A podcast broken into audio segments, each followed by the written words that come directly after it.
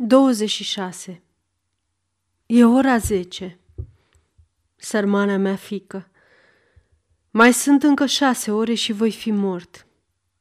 Voi fi ceva imund, ceva zace pe masa anfiteatrelor, un cap ce va fi mulat undeva, un trunchi ce va fi disecat altundeva, apoi ce va mai rămâne va umple un coșciug și totul va fi dus la aclamart – Asta vor face cu tăticul tău, oamenii aceștia dintre care niciunul nu mă urăște, care toți mă deplâng și toți m-ar putea izbăvi.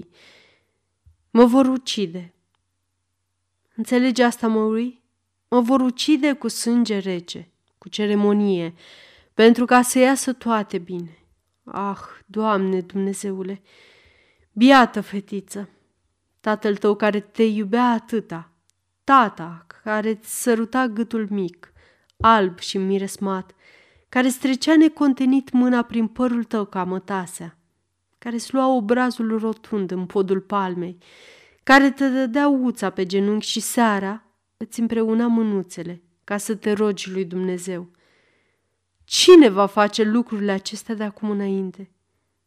Cine te va iubi? Toți copiii de seama ta vor avea un tată. Tu nu.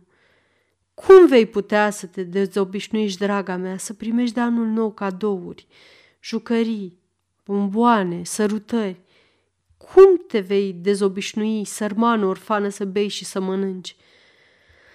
Ah, dacă ar fi văzut-o măcar jurații, pe micuța și frumoasa mea Maurii, ar fi înțeles că nu trebuie să ucizi tatăl unui copil de trei ani. Și când va crește, dacă apucă să crească, ce va ajunge? Tatăl său va fi una dintre amintirile poporului parizian. Va roși la gândul și la auzul numelui meu. Va fi desprețuită, respinsă, urâtă, din pricina mea, a mea care o iubisem cu toată puterea sufletului. Scumpa, scumpa mea muri, să fie adevărat că-ți va fi rușine și scârbă de mine – ticălos. Ce crimă am săvârșit și ce crimă impun societății să săvârșească. Ah, să fie adevărat că urmează să mor înaintea lăsării nopții? Eu să fiu acela. Zgomotul surd pe care îl aud afară, valurile mulțimii vesele care se grăbește pe cheiuri, jandarmii care se gătesc în cazarme, preotul în straie negre, omul acela cu mâini roșii, toate acestea se pregătesc pentru mine. Eu voi muri. Eu, același care este aici, care trăiește, care se mișcă și respiră, care șade la această masă ce seamănă cu orice altă masă și care ar putea fi într-o altă parte.